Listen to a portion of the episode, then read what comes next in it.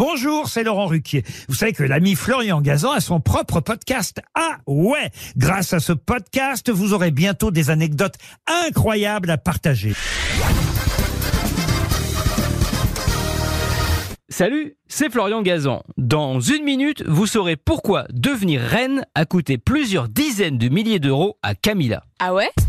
Ouais, si vous voyez Camilla aujourd'hui et que vous la revoyez il y a quelques années, il y a comme une petite différence. Un petit côté avant, après, comme dans une pub comme j'aime.fr. D'ailleurs, pour se préparer à devenir reine, Camilla a suivi un régime drastique avec une diététicienne et perdu une dizaine de kilos, soit deux tailles de vêtements, ce qui l'a obligé à changer toute sa garde-robe. Alors Taylor is rich. Ah ouais Ouais, et cette métamorphose a été chaudement encouragée par Charles, lui-même chaudement encouragé par ses conseils en communication, qui estimait que le look de Camilla ne collait pas aux standards exigés pour un membre de la famille royale, surtout en comparaison avec Diana.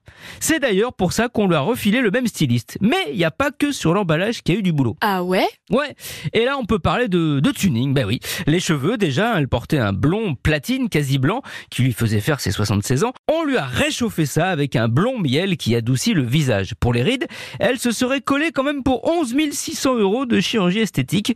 Au menu peeling et traitement laser pour les pas de doigts, les rides autour de la bouche, sans oublier un blanchiment dentaire car elle a fumé pendant plus de 40 ans et un réalignement de ses dents et aussi des injections. Alors, pas de Botox, mais d'un produit à base de venin d'abeille, comme Victoria Beckham ou Gwyneth Paltrow. Et en plus, histoire de bien retendre sa peau, elle utiliserait une crème naturelle à base d'ortie, qui a le même effet que le Botox, elle stimule l'épiderme et l'oblige à produire du collagène et de l'élastine. Mais elle, elle est bio et on sait que ça compte pour Charles. Tout ça, Camilla l'a fait en à peine six mois. Résultat, une reine consort, consort en visite officielle puisque Charles l'emmène partout.